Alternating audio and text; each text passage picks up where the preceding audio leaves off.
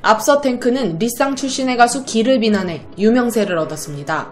당시 탱크는 길에 대해 여성 혐오 행위, 매니저 폭행, 임금 미지급 등의 행위를 언급하며 길이 만난 4명의 여자친구 중 사망한 배우 오인혜가 있었다고도 했는데요. 이에 대해 길은 명백한 허위 사실이라며 오히려 협박을 받은 쪽은 길이다. 길을 깎아내리려는 목적으로 고인부터 무고한 연예인까지 거론하는 최악의 상황을 만들었다. 더는 용인할 수 없어 민영사상 조치에 들어간다. 어떤 선처나 합의도 없다고 한 상황입니다. 그런데 탱크는 갑자기 자신의 유튜브 채널에 디스곡 탱크 순이라는 제목의 노래 영상을 공개합니다.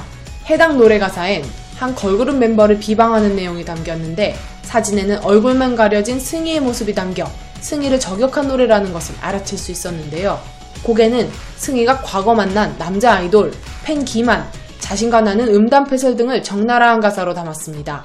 대부분 사적인 내용이었으며 다른 인물들 역시 충분히 짐작할 수 있는 수준의 내용이어서 충격을 안겼는데요. 영상 더보기란은 깜빡하고 프로미스나인 송하영 씨가 화장실에서 인사 안 했다고 뒷담화한 거를 빼먹었다. 내성적이면 그럴 수도 있는 거지. 심지어 깁스까지 했다는데 라고 적기도 했죠.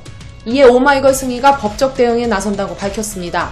오마이걸의 소속사 WM 엔터테인먼트는 팬카페를 통해 승희와 작곡가 탱크는 한국예고 선후배이자 업계 선후배 사이 승희는 현재 탱크로부터 악의적인 괴롭힘을 당하고 있는 피해자라는 점을 명확하게 밝히고자 한다고 하며 상황을 설명했습니다. 상황에 따르면 1. 2020년 12월 7일 탱크는 선후배로 지내던 승희와 그녀의 고등학교 동창에게 자신의 유서 내용과 몇 분 뒤 자신이 극단적 선택을 할 것이고 책상 위에 칼을 올려놓고 있다는 내용을 담은 메시지를 보내왔다.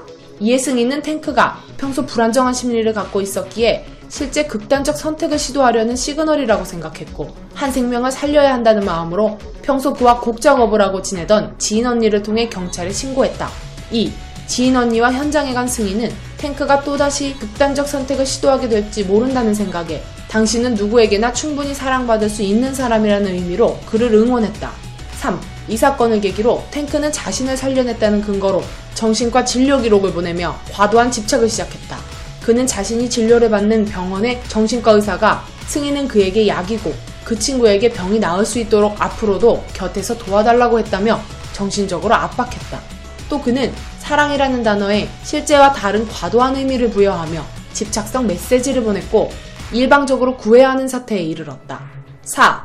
자신의 감정을 받아주지 않는 승희에게 극단적 선택 등을 빌미로 협박했고 승희는 지난해 12월 7일부터 현재까지 약 석 달 동안 극심한 정신적 고통과 불안을 겪으며 공황장애까지 호소했다.